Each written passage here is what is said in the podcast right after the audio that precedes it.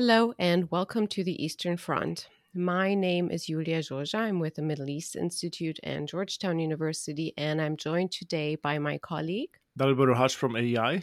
On our podcast, we talk about the many challenges to European peace that have erupted along a line running from the Baltic to the Black Sea, the Eastern Front, and about why those matter to the United States.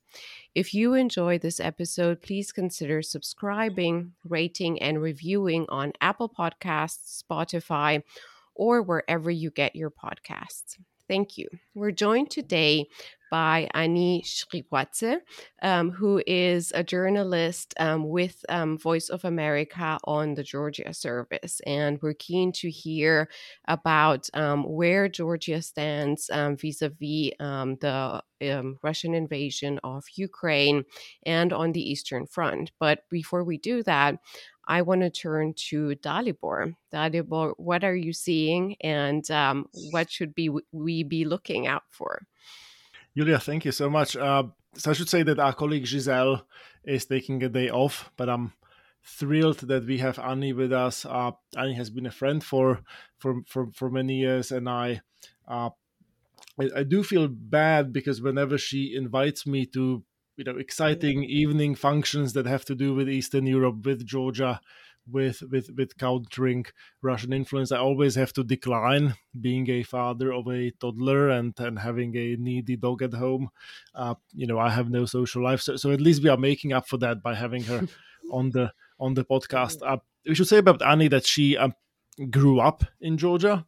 She came of age uh, during the time of, of the Rose Revolution and, and, and, and, and this extraordinary wave of political reforms in the mid noughties. Uh, and she also lived through um, the 2008 uh, Russian war against Georgia uh, in, in, in in Georgia, and maybe that might be a good way to start because many people who sort of talk about what is currently happening in Ukraine frame it in in in the sort of notion that uh, that is somehow unprecedented and nobody could have seen this coming yet there were many people who saw this coming. Uh, on this podcast, I cited this open letter by a group of Eastern European leaders to the Obama administration, which was written after the Russian invasion of.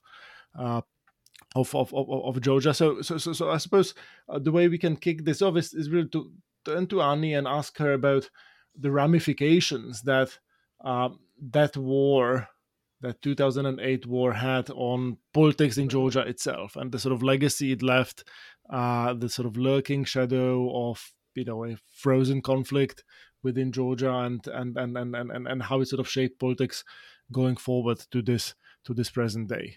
Well, Thank you very much, Iulia and Dalibor. Thanks for having me. Before I start, I have to say that um, you know uh, my positions do not represent positions of U.S. government or U.S. agency for global media. I'm here in a personal capacity um, as a journalist. Uh, to your question, Dalibor, uh, well, in 2008, the times were different. Yes, I mean it was uh, very, you know, George Bush administration was in uh, you know late years. It was a lame duck administration when when uh, Russia invaded uh, Georgia. Uh, it happened during the Olympics. Uh, we ha- we have to remember that in August when all the attention was at Beijing again. Um, a little uh, coincidence, we can say. It happened when France was also leader of the um, you know European Union or European Council. also a coincidence, but um, yeah. So the the five day of war we saw in 2008 uh, was something that um, people in Eastern Europe ahead of August were uh, warning Washington about. Uh, but I, I, will backtrack before the war, uh, before I get to the war, because this is uh, this is critical. Uh, right before the war, there was a summit of uh, NATO in Bucharest, in which at this summit. Vladimir Putin even att- attended it and you know tried to tell the Western counterparts that you know enlargement of the NATO towards the east uh, to Georgia and Ukraine would be a mistake. He tried to prevent, um, you know, Western leaders granting Georgia and Ukraine membership action plan. This, in a way, uh, led to the opposition. Uh, to George Bush administration's very active efforts. Actually, at, at that point, they were even negotiating on behalf of Georgia and Ukraine with with uh, you know European allies to try to grant membership action plan to NATO to these two countries. But in the end, Washington was not able to convince the Europeans. Uh, um, this was caused by you know multiple factors. Some say this was Russian pressure. Others say that it was uh, you know lame duck administration, but also uh, you know invasion of uh, Iraq uh, and all the disagreements uh, with uh, with the Europeans that led to um, to refusal of uh, Berlin and uh, Paris, primarily to Washington's proposal to grant. Georgia and Ukraine um, MAP, but then a compromise was found at that summit at um, Buca- you know in Bucharest that Georgia and Ukraine would become members of the NATO. this was um, famously um, uh, compromise from coming from you know Angela Merkel, um, who I think in a meeting uh, with uh, President Bush uh, offered to write this down in, in the summit declaration. You know, depends on which side of the argument you are. You can say that this was a signal to Moscow that West was uh, um, you know, undecided on the fate of these country countries, and there was no firm stance on on uh, whether or not to give give them, you know, path towards NATO. Or others could say that this decision, uh, on the other side of the argument, actually, um, you know, angered Moscow, uh, and uh, few months later, we saw, uh, you know, the tensions flare up in Georgia's um, occupied region of uh, South Ossetia, uh, Tskhinvali region, uh, and you know there were skirmishes between the forces. I mean, between the local uh, supported separatists. Uh, something we saw now leading up to the Ukrainian crisis, like similar thing, where like you know they've uh, there was a flare up um, right before the war. The city, their so-called capital of the so-called republic, uh, Tskhinvali was evacuated. Women and children were withdrawn, um, you know, taken away, like uh, for four days before the war, uh, 2nd of August or so. Then the war uh, started on the night of 7th. Uh, and um, Georgians were telling uh, Western counterparts then that Russia was preparing for the war. But nobody wanted to believe this because it was unimaginable that one country would invade another country uh, after you know 1989, after this uh, new era of, uh, of of our life uh, or Europe, on the European continent. Uh, and so there was like somewhat um, desire to to uh, forget, you know, to not acknowledge it. And then we saw also when the war actually started out on, uh, on night of the seventh that lots of lots of media and you know some leaderships as well were blaming Georgia for for for starting the attack and, uh, or uh, on Russia. And this was uh, for many years a narrative until lately. Then we have shifted now the narrative where we say Georgia was slowly we, we said that Georgia was provoked into into uh, responding. Now I think we've finally gotten to the point when uh, when people say that of course this was uh, this was uh, Russia's invasion of Georgia and Russia was uh, was the author of, of, of, this. I'll stop here and uh, we can continue talking about it. But yeah, don't want to um, too much time. Thank you for for giving this um, overview and and with a with a risk of being a bit all over the place. I just want to um, connect these dots um, kind of through my personal experience. So, one thing that I'm curious, and, and this would be my first question, you manage, um, you you mentioned um, 2008 as being the start, um, as a surprise for some and not a surprise for others.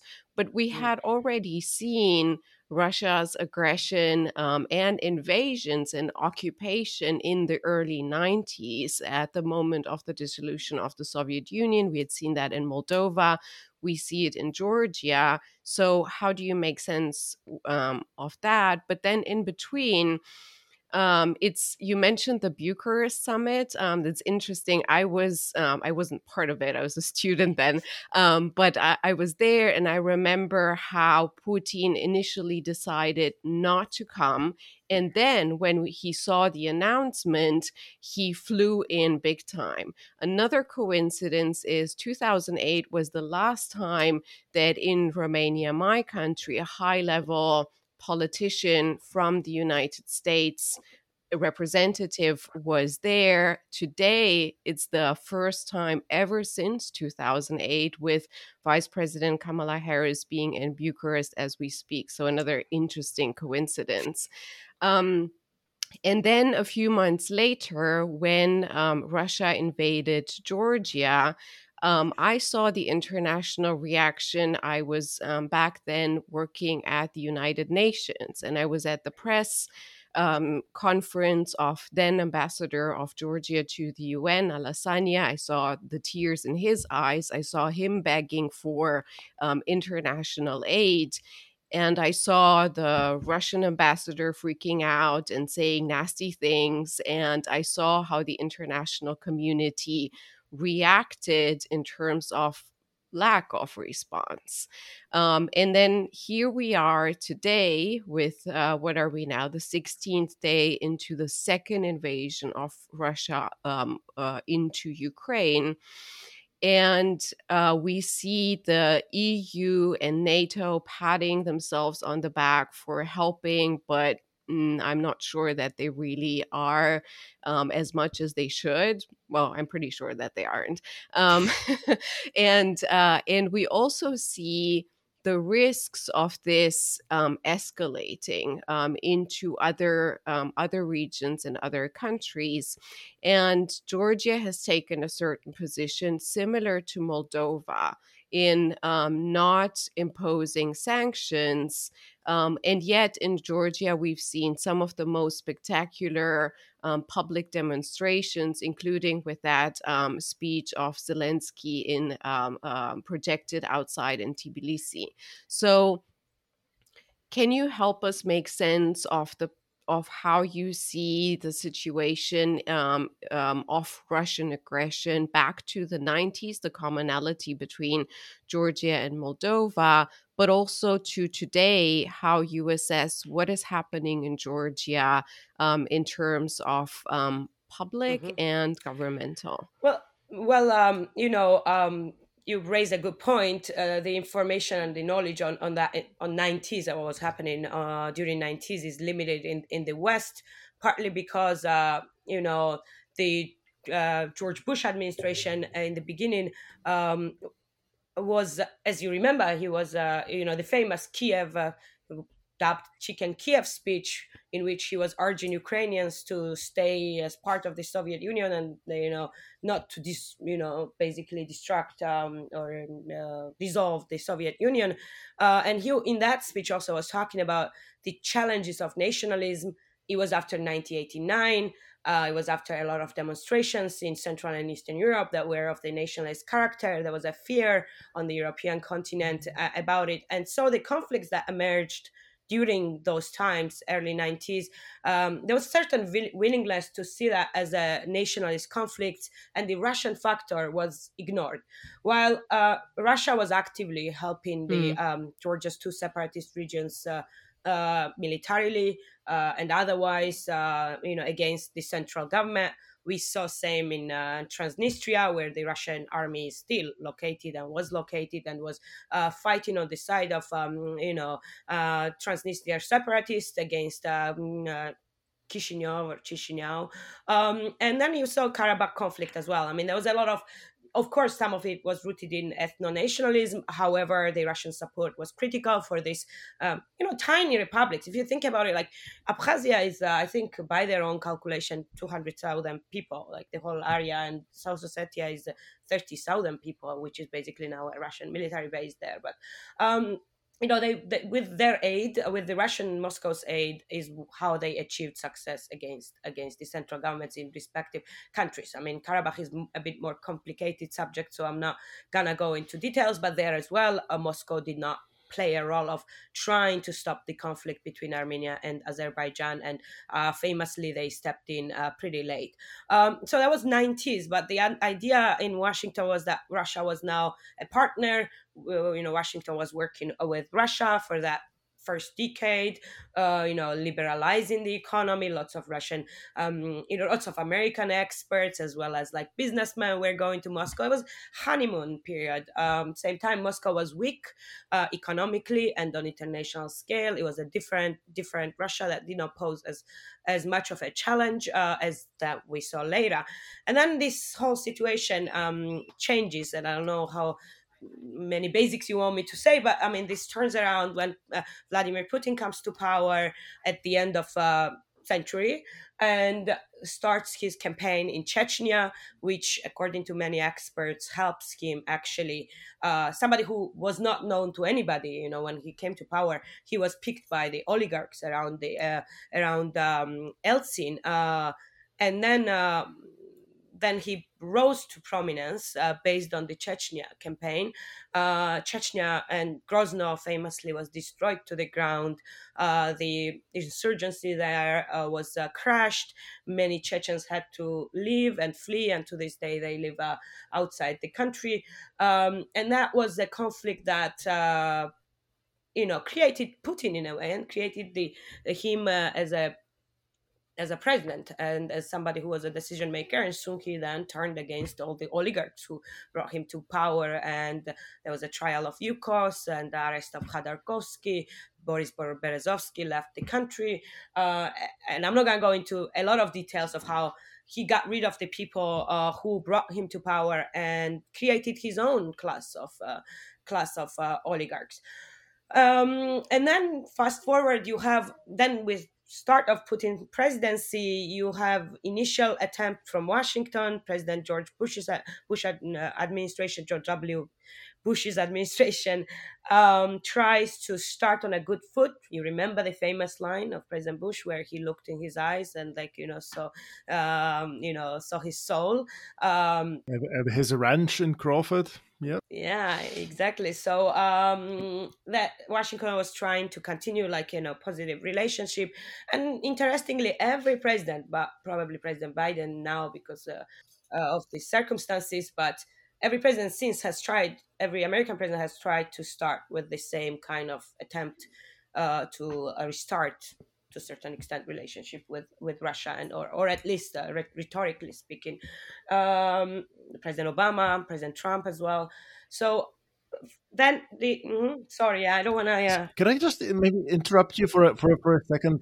It's, it's an I, I know it's an awful thing to do to interrupt a guest, but but but I think it's a, it's a really interesting sort of thread that that you pulled on this this pattern that goes back uh really to like you know early notice uh, of of sort of memory holding all the bad things that that the Putin regime does, and and and trying to sort of start afresh, right? Like sort of 2008 war because of the various things related to you know like changing administration in the U.S. and you know many, many other things were happening in the world, financial crisis, like yeah. that sort of in the West became yeah. forgotten within months right? And and, and then people are sort of surprised in 2014. Oh my goodness, what is? well said. And, and, and and he sort of keeps doing these things, and and and and and and we sort of keep repeating the same mistakes almost. Like how how how do you account for the sort of absence of of a sort of more strategic, longer term outlook on the part of the West? I mean, I don't have a direct answer. Some could point to the problems of the, you know, short-term politics in Washington, maybe like, you know, loss of bipartisan agreement on certain issues, but also probably uh, just the idea that we, uh, that people in the West, unlike us in the East, so to say, are all, always focused on on solving issues like, uh, you know, solving conflicts between that while uh, you know Russia and Moscow can live with the conflict. So every administration has circled back and tried to solve the differences, but Russia is fine with the differences. It's fine with having you know.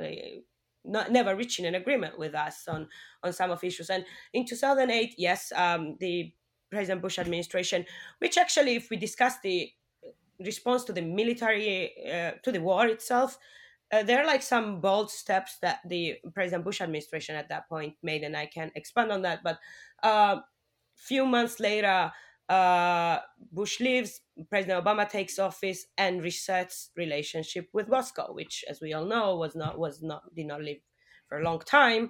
Um, but literally, no sanctions remain in place. Everybody wants to forget that war took uh, place in Georgia. Everybody wants to think that it was Georgia's fault, and and or at least say that in a way to to not to have act on it because if it was not Georgia's fault, then like what are we doing to to punish Russia? So we all wanted to forget about we. I mean, the people in the West wanted to forget about it, uh, and then you know you yourself, Dalibor, from Central Europe. Uh, uh, we are anyways always viewed as uh, in, in that part of the world as uh, hawkish or uh, in a way having this irrational uh, attitudes towards russia because of history and uh, such. So the arguments we make cannot be taken seriously because of course we are just biased judging from our, from the history and it does not apply to the present but we have not come to the realization of that but as we see now in case of ukraine where i don't even i don't have words to describe what's i mean uh, what's happening there um,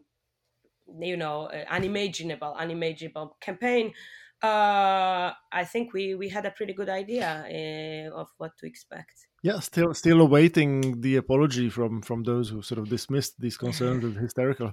Can I build a little bit on that because I find this thread really interesting too, and kind of adding on to what Dalibor was saying and asking you so we're all in agreement here in terms of Central and Eastern Europe versus West, but I want to ask you how you perceive the risks of this happening despite the atrocities over and over again. I'll, and I'll give you one example.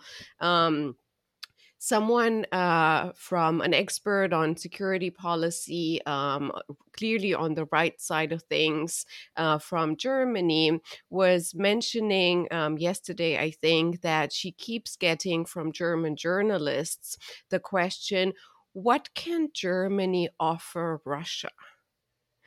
And to me, this is like do you want to offer them a piece of your land? Because uh, Germany has no say in, in Central and Eastern Europe. And, and it builds into exactly where, to me, Putin is trying to push the West with those demands.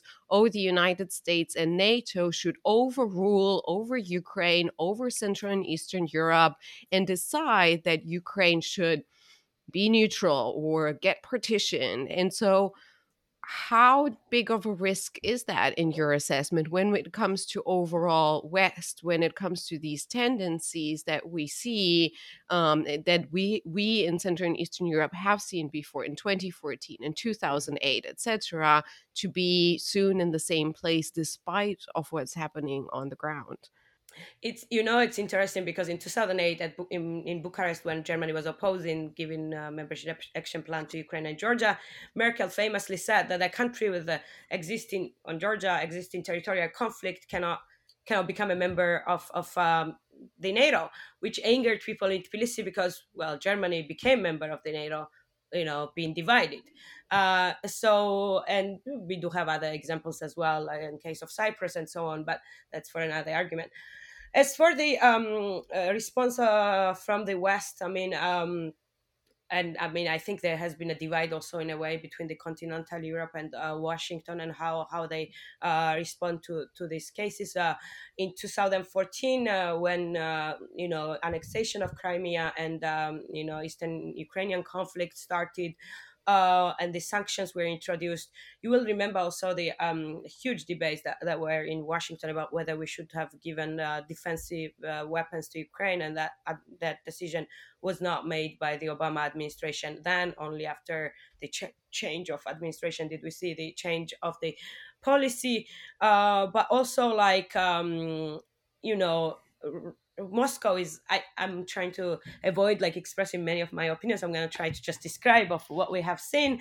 Uh, but uh, you know, Moscow is aware of the disagreements that exist on both sides of the Atlantic and within within the um, alliance on you know continental in Europe, and has relied on that as as a way of like um, thinking that okay, a few years will pass and the sanctions will, um, you know, will will resolve itself, or the sanctions will be removed. And in some cases, yes, that he's been right that also the sanctions were not as, um, you know, they annexed a huge part of Ukraine, like first time since this, you know, in, in this century, uh, and. Uh, if you look at our response now and if you look our response uh, at western response in 2014 that is, it's a day and night. So um, obviously they also got away with with that. They got away with uh, the simmering conflict in uh, donbass uh, in which actually ukrainian forces have uh, for eight years been pretty uh, strong and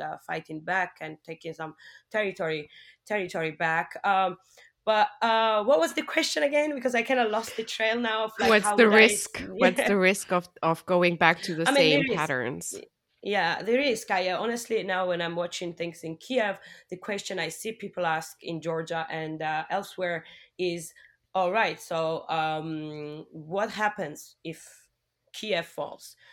If Kiev falls um, and uh, uh, nobody knows how that will look, but or let's take if Kiev accepts neutrality towards uh, towards NATO and the European Union, uh, what does that mean for the region and for for the rest of us?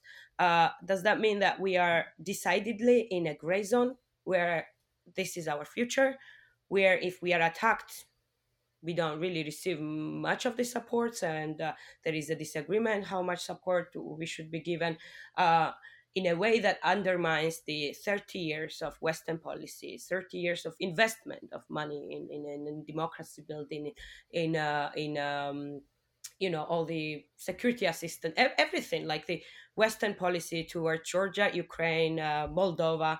Uh, it, it puts that upside down uh, because uh, that tells us and especially tells those people in those countries who are fighting for for like you know integration with the with the west it it kind of deletes an argument from that. Like what, what's the argument you tell a politician or an activist in georgia or ukraine from now on tells the population like why should you why should we want to to be in this country you know in nato and why should we want to be in the european union if there is such a huge re- reluctance and no one's come to our defense uh, if and it will result if it will result into russian aggression that nobody will defend us against. So it's really uh, it really shakes up this whole um, narrative, uh, and even in Georgia, where the population, you mentioned this, and population in large numbers is uh, demonstrating now in support of Ukraine and uh, against the Georgian government, which has been famously uh, pretty silent about the whole uh, whole affair.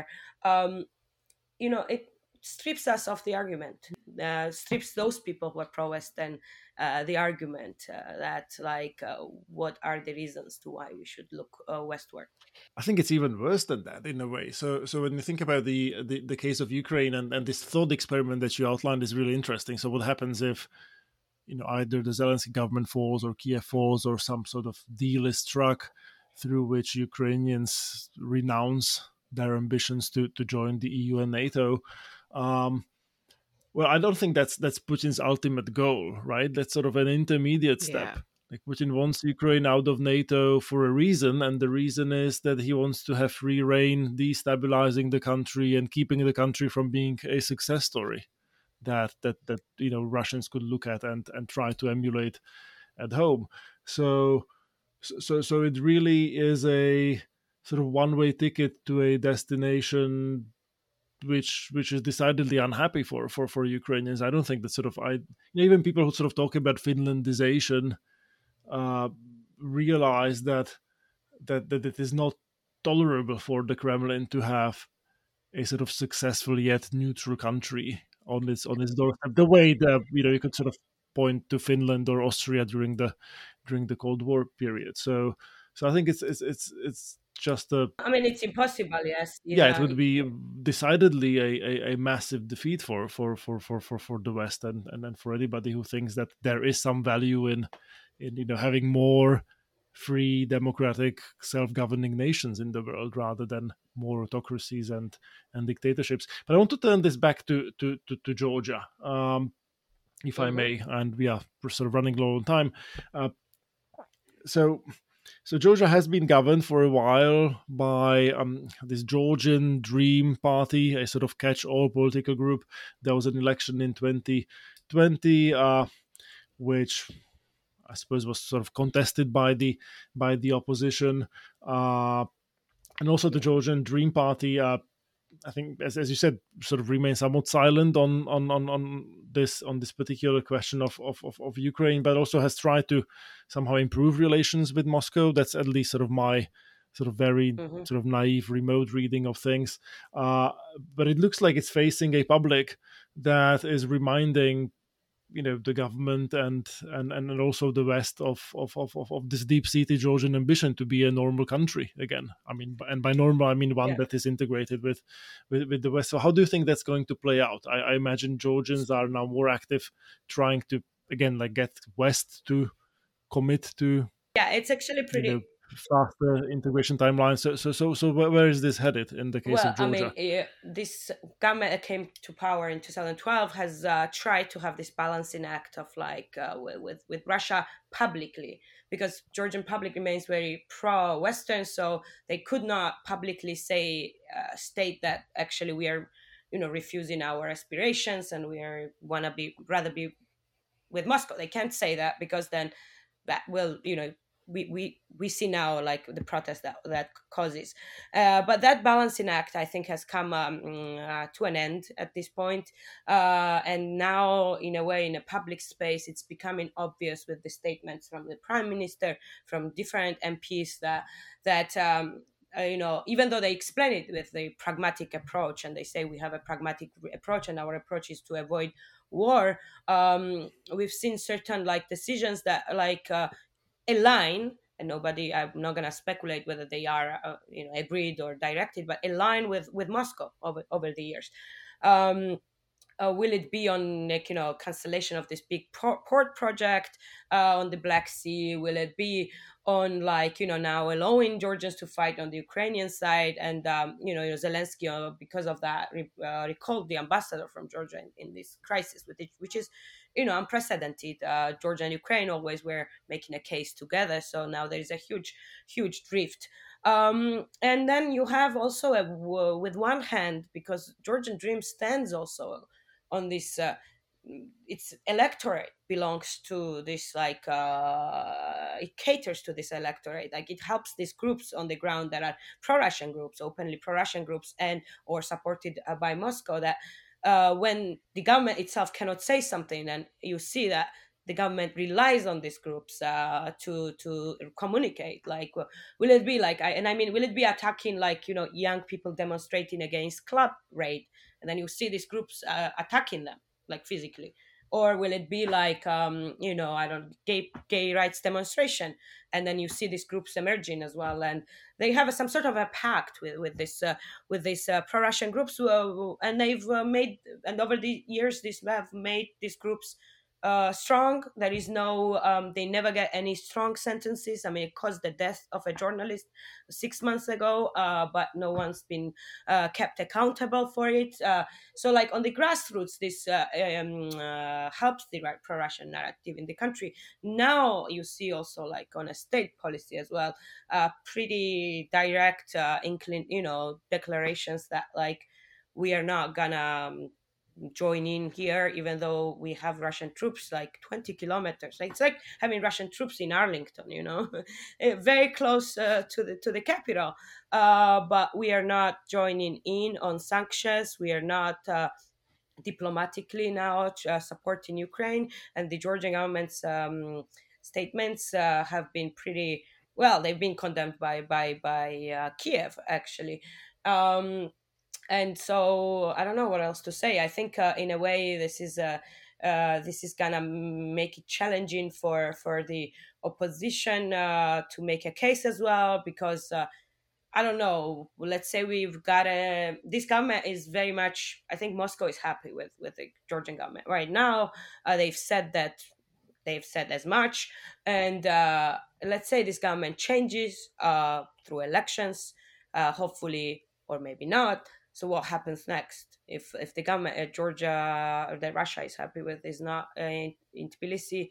Then do we also see the same campaign in Georgia? Uh, is that something that that's like you know that we should expect? And this is also a fear that probably the population also has and I don't know how that will translate in uh, in in future of in future of Georgia. It seems to me that we're facing across the Eastern Front, um, no pun intended this time, um, within the structures of NATO and EU on one side and outside of them in Georgia, in Moldova. Um, really big challenges in terms of internal divisions as well as the Western risk of taking away agency from Central and Eastern Europe, as we see um, we see risks and voices like that um, uh, on Ukraine as well. And so, um, thank you, Ani, so much for highlighting um, what we should be, how we should actually understand what is happening in the region and how big the challenges are um, that we're facing beyond um, what is obviously um, the most um, terrible site in Ukraine and and how bravely they fight against that. Um, we have officially ran out of time, but thank you, Ani, so much for for um, joining us.